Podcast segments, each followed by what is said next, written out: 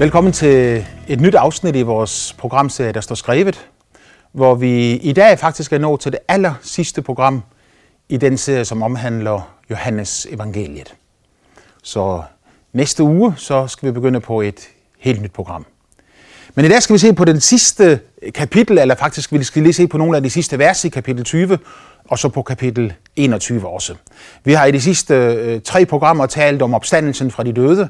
Først to programmer omkring det, og så i sidste program, der så vi på det faktum, at øh, Jesus ved selve påskeaften, når han viser sig for sine disciple, siger til dem, som faderen udsender mig, sådan sender jeg også jer.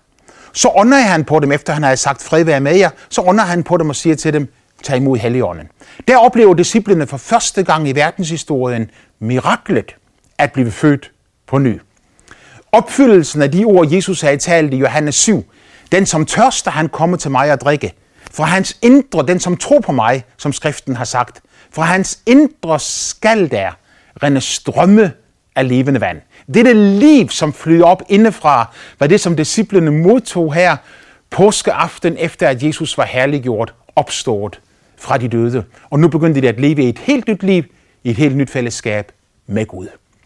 Så fortæller Johannes os videre, at otte dage senere, så var de samlet igen.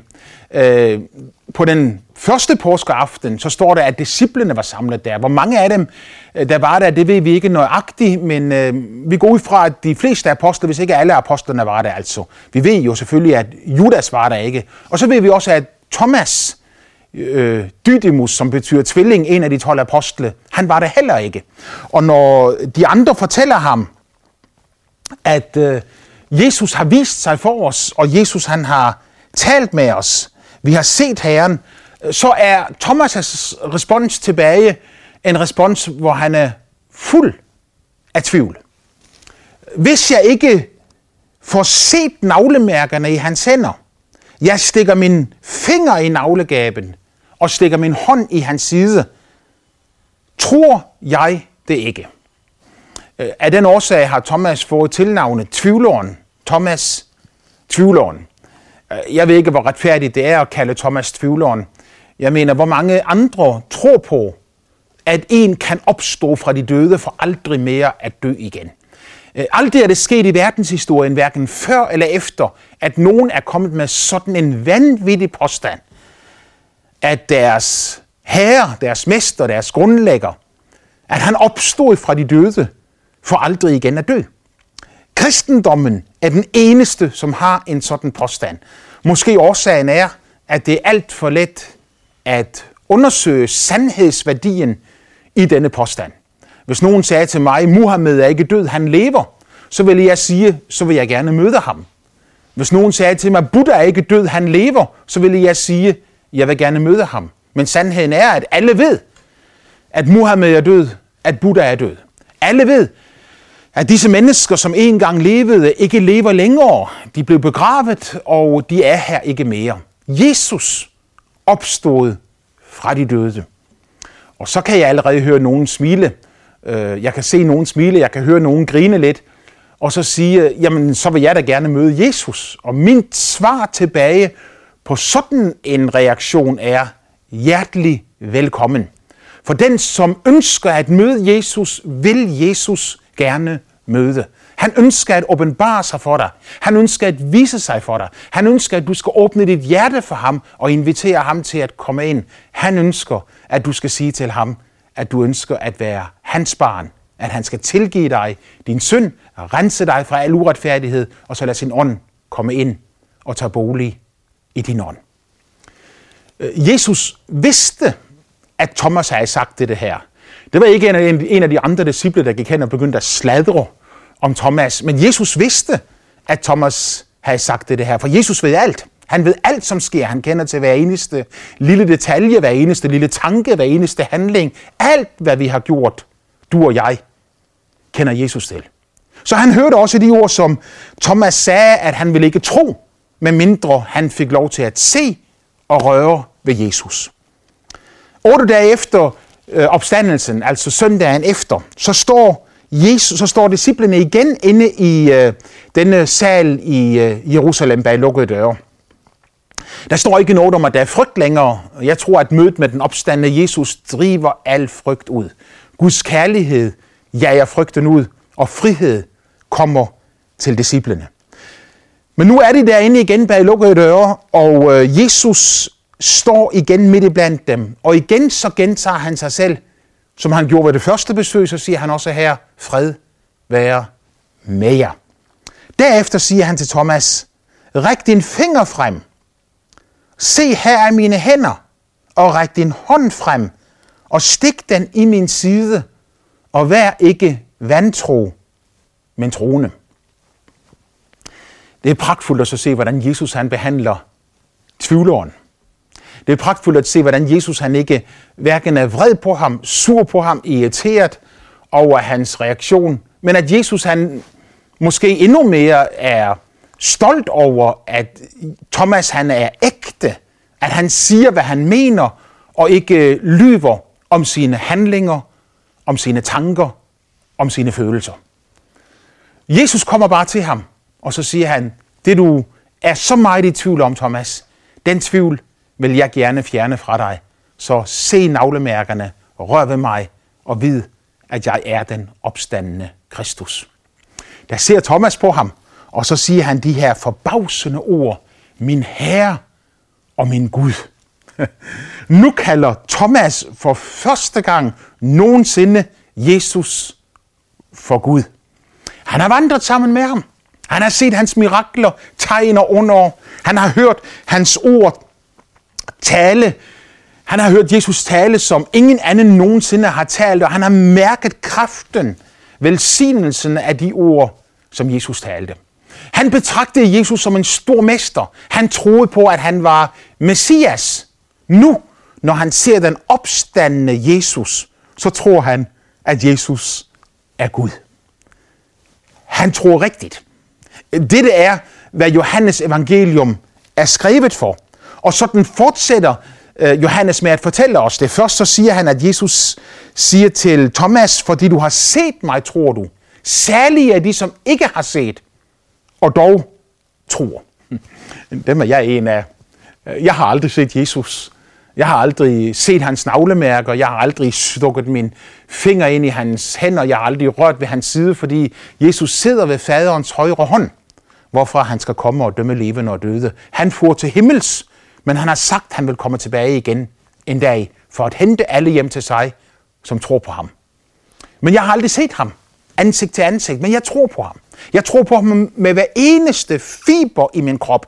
Jeg tror på ham ikke som en, der håber på, at det er en sandhed. Jeg tror lige så meget på ham, som jeg tror på, at der kommer en sommer næste år. Jeg tror lige så meget på ham, som jeg tror, at i morgen er der en ny dag. Jeg tror lige så meget på ham, som jeg tror på, at solen den står op i morgen igen. Jeg tror på Jesus fordi jeg har oplevet Jesus, fordi jeg har talt med Jesus, fordi jeg har lyttet til Jesus, fordi jeg har mærket Jesus, fordi hans ånd er i mit indre menneske, fordi jeg aldrig nogensinde har taget ham i en eneste løgn eller en eneste overdrivelse.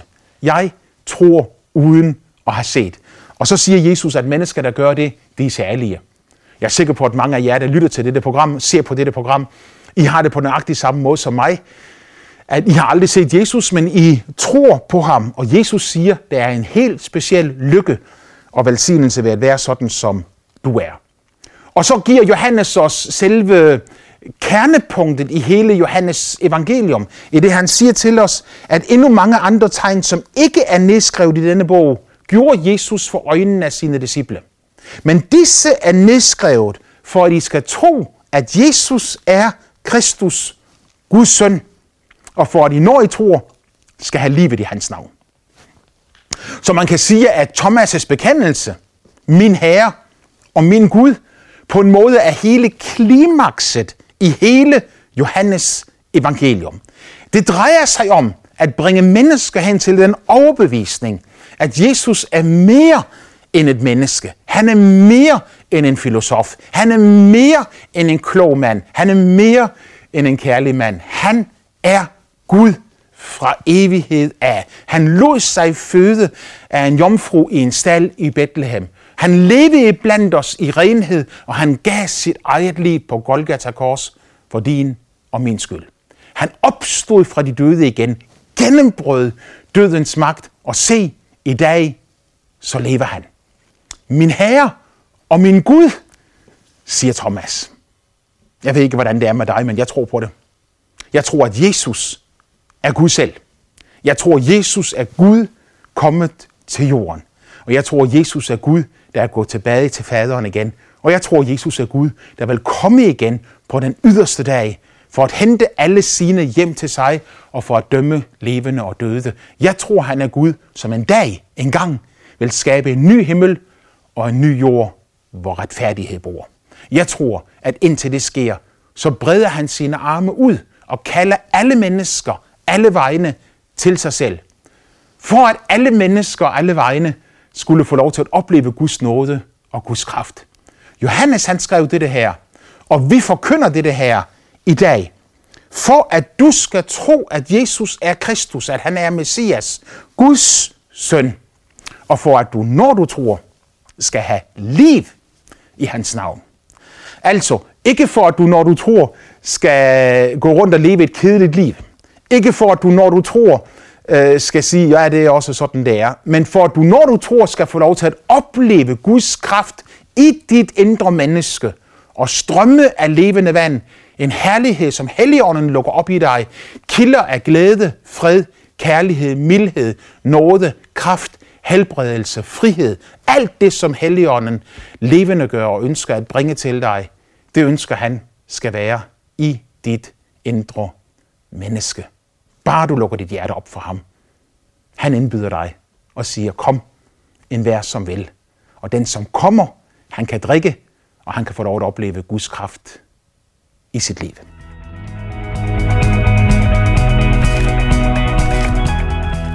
Det aller sidste kapitel i Johannes evangelium er en epilog.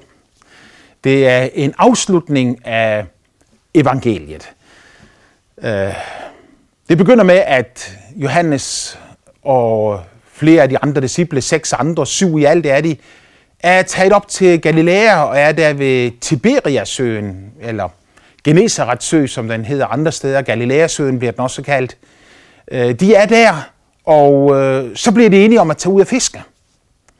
Øh, der er mange forskellige bibelforskere, der har talt om, hvad de egentlig lavede deroppe. Nogle siger, at de er der, fordi de svigtede deres kald. Andre de har andre opfattelser af det. Jeg tror, at årsagen til, at de var der, var fordi de adlød Jesus. I Matthæus 28 kan du læse, hvordan at englene, der viste sig for dem derude ved graven, siger til dem, at de skal gå til Galilea, og der skal de få lov til at møde Jesus. Jeg tror, at de tog Jesus på ordet, og at de forlod Jerusalem. Ikke bare disse syv, som vi læser om her i Johannes evangelium kapitel 21, men mange andre også, som havde fulgt Jesus, forlod Jerusalem for at gå op til Galilea og så møde Jesus der. Vi ved i hvert fald, at øh, Paulus i øh, 1. Korintherbrev kapitel 15 øh, fortæller om, hvordan at efter Jesu opstandelse, så på et tidspunkt viste han sig for 500 disciple på én gang. Og på det tidspunkt, hvor, hvor Paulus han skriver det, så siger han, at de fleste af disse er endnu i live. Øh, vi går nok ikke helt forkert i byen, når vi siger, at det var heroppe i Galilea, hvor Jesus havde sat dem stævne, og hvor Jesus havde sagt, at han ville møde dem. Det var heroppe, at over 500 mødte Jesus på en gang. Men her var syv af dem taget ud for at fiske. Øh, formentlig fordi de var sultne og gerne ville have noget at spise, så de var ude at fiske, og de fiskede hele natten, men de fangede ikke noget. Der er ikke noget mere irriterende, når du er ude at fiske, hvor den ene time går efter den anden, og ikke én eneste fisk bider på krogen, eller i dette tilfælde ikke én eneste fisk kommer i nettet. Når det så bliver morgen, så står Jesus på bredden, og disciplene ser ham, men de ved ikke, at det er Jesus. Og Jesus han siger til dem, kast garnet ud på den højre side af båden. Nu, disciplene har jo oplevet det her en gang før.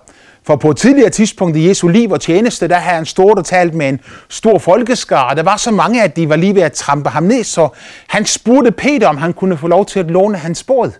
Og så lagde Peter lidt ud fra land, og så sagde Jesus der i båden og talte til folkeskarerne. Og når han var færdig, så betalte han løn til Peter for den båd, han havde lånt ved at sige til ham, kast dit net ud, og han fik en kæmpe fangst. Der oplevede Peter for alvor den hellighed og renhed, der var i Jesus, så han faldt på sit ansigt foran ham og sagde, jeg er en uren mand. Men Jesus kaldte ham til tjeneste for sig. Så de har oplevet det her en gang før. Når de nu kastede nettet ud på højre side af båden, så siger Bibelen, at der kom så mange fisk i nettet, at de havde vanskeligt ved at trække det op, og det var lige før nettet det ville gå i stykker. 153 fisk i alt. Så er der den disciple, Jesus elsker, som siger til de andre, det er Herren. Når Peter han hører, det er Herren, så griber han fat i sin fiskerkappe, kaster den om sig og kaster sig i vandet for at svømme ind og komme øh, tæt på Jesus så hurtigt som overhovedet muligt. De andre disciple, de tager stille og roligt og, og roer båden ind, eller får båden ind til land og, og slæber nettet med sig, så de får alle fiskene ind. Når de så kommer øh, ind til strandbredden, så sætter de sig alle sammen ned sammen med Jesus, og de begynder at spise og holde måltid sammen med ham. På det tidspunkt er det så, at Jesus begynder at tale til Peter. Og, og du kan sige, at Peter på en helt særlig måde, der sammen med de andre øh, seks disciple, der var der, øh, får lov til at opleve, at Jesus taler til ham og behandler ham helt personligt. Få uger tidligere havde øh, Peter fornægtet Jesus tre gange en nat. Øh, aftenen begyndte med, at Jesus sagde, selvom alle andre så forlader, at Peter sagde, selvom alle andre så forlader dig, vil jeg ikke forlade dig. Men Jesus så på ham og siger, du kender ikke dig selv, Peter, fordi før han galer i nat, vil du have fornægtet mig tre gange. Nu taler Jesus til Peter tre gange. Han begynder med at sige til ham, Simon, Johannes' søn, elsker du mig mere, end de andre gør? Kærlighed er jo sådan noget, der er utrolig vanskeligt at øh, måle. Hvor meget elsker man egentlig? Men hvad Jesus siger til Peter, det er, jeg vil vide, hvor meget kærlighed det er i dit hjerte. Føler du selv, at du elsker mig mere end alle de andre? Mere end Nathanael, som stod der. Mere end Johannes, som stod der. Mere end Jakob, som stod der også. Elsker du mig mere end de andre? Og Peter han svarer, ja herre, du ved, at jeg har dig kær. Så giver Jesus ham en opgave, for han siger til ham, vogt mine lam. Så spørger Jesus for anden gang, Simon Johannes' søn, elsker du mig? Og endnu en gang så svarer Peter tilbage til Jesus igen og siger til ham, ja herre, du ved, jeg har dig kær. Og så understreger Jesus igen opgaven over for ham og siger til ham, vær hyrde for mine får. Og så taler Jesus til ham for tredje gang og siger til ham, Simon, Johannes' søn, har du mig kær? Så bliver Peter ked af det, fordi Jesus spørger ham tredje gang, har du mig kær? Og han siger bare, her, du kender jo alt, du kender også mit hjerte, du ved, at jeg har dig kær. Og Jesus siger til ham, vogt mine får. Jeg synes, det er enestående fantastisk at lægge mærke til, hvor personligt Jesus behandler mennesker. Han trækker ikke alle over en kamp. Han taler ikke på samme måde til alle mennesker. Peter, som havde fornægtet ham tre gange, får her en tredobbelt udfordring. Elsker du mig? Mere end de andre. Har du mig kære? Elsker du mig? Og så får han en helt konkret opgave igen. Og jeg tror, at her så smelter Peters og Jesu hjerte sammen. Jesus siger så til ham, da du var yngre, bandt du selv op om dig og gik, hvorhen du ville. Men når du bliver gammel, skal du række dine hænder ud, og en anden skal binde op om dig og føre dig derhen, hvor du ikke vil. Med disse ord sigtede han til den død, hvormed han skulle herliggøre Gud, og da han havde sagt det, siger han til ham, følg mig. Endnu en gang så har vi et bevis på opstandelsens ægthed. For her har du Peter, som møder Jesus.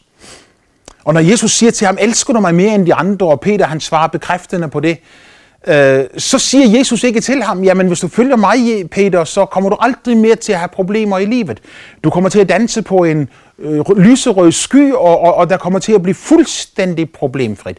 Tværtimod, så siger Jesus til ham, hvis du vil følge mig, Peter, så kommer det til at ske, at andre kommer til at føre dig derhen, hvor du ikke vil. Og jo længere tid du følger mig, jo flere problemer kommer til at møde dig på din vej. Det kommer til at blive så voldsomt til sidst, at de kommer til at slå dig ihjel på samme måde, som de har slået mig ihjel. Så Jesus profeterer ganske enkelt over Peter og taler til, dig, til ham om den død, hvormed han skulle herliggøre Gud. Øh, historien fortæller os, at Jesus han blev, at, undskyld, at Peter han blev korsfæstet øh, øh, i Rom, og at da Peter han blev korsfæstet, så ville de først uh, øh, navle ham til korset på helt almindelig vis, men, men han sagde til dem, at jeg er ikke værdig til at dø som min herre og mester, så de korsfæstede ham i stedet for øh, op ned med hovedet nedad. Øh, det var det, som Jesus kaldte Peter til, og han fortæller ham med det samme, at hvis du vil følge mig, Peter, hvis du vil gøre min vilje i dit liv, hvis du vil adlyde mig og tjene mig, så ender det med, at det kommer til at slå dig ihjel. Peter stillede sig beredvilligt til rådighed. Han sagde, ja herre, jeg vil gøre det. Hvorfor? Fordi Jesus var opstået fra de døde. Fordi han stod og snakkede med ham. Fordi han så ham. Fordi han elskede ham. Fordi for ham var det mere vigtigt at leve for sandhed, end at leve på en enkel og fin måde. Han ville leve i sandhed, og i sandhed tjene sin Gud, sin Herre og sin Mester.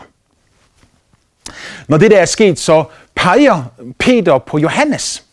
Og han spørger Jesus af, øh, hvad skal der ske med ham? Hvordan skal det gå med ham? Dertil svarer Jesus tilbage igen til Peter og siger til ham i vers 22, der som jeg vil, at han skal leve, indtil jeg kommer. Hvad angår det så dig? Følg du mig. Der kom det ord ud blandt brødrene. Den disciple dør ikke. Dog havde Jesus ikke sagt til ham, at han ikke skulle dø, men der som jeg vil, at han skal leve, indtil jeg kommer. Hvad angår det så dig? Øh, Johannes var jo den af alle apostlene, som levede længst, øh, og han var øh, den eneste af apostlene, som døde en naturlig død. Han var biskop i, i Efesus, og, og øh, traditionen fortæller os, at de forsøgte på at slå ham ihjel, at på et tidspunkt så øh, forsøgte de på at koge ham i brændende olie, men øh, det skadede ham ikke mere end lunken vand gjorde. Så derfor landsforviste de ham ud på øen Patmos, hvor han fik sin fantastiske åbenbaring og skrev det ned som den sidste bog i Bibelen. Også dette evangelium, Johannes evangelium, skrev Johannes på sine sidste dage. Vi ved ikke nøjagtigt, hvornår han skrev det, men øh, det almindelige antagende er, at det var op omkring år 95, 97, en gang mellem år 93 og 97, 98, efter Kristi fødsel. På dette tidspunkt skrev Johannes sit evangelium. Så han var en gammel mand, og, og øh, derfor øh, kom rygtet ud. Øh, Johannes han dør ikke, før Jesus kommer igen, fordi Jesus havde sagt, der som jeg vil, at han skal leve indtil jeg kommer. Hvad angår det så dig? Og det fortæller Johannes os så her i afslutningen af sit evangelium, at Jesus havde ikke sagt, at han ikke skulle dø, men han havde sagt, at hvis jeg vil, at han skal leve, indtil jeg kommer, hvad angår det så dig? Endnu en gang så behandler Gud mennesker enormt personligt. Vi ser det med Thomas, vi ser det med Peter, og her ser vi det med Johannes også. Hvordan Gud han møder Johannes på en måde og taler til Johannes på en måde, som er forskellig fra alle de andre. Sådan vil Gud også møde dig. Sådan vil Gud også tale til dig. Helt personligt, kærligt, med al den kærlighed, han har i sig, rækker han ud imod dig for at sige til dig, at han elsker dig så højt, at han gav sin søn den enborne. For at enhver, som tror på ham, ikke skal fortabes, men har evigt liv.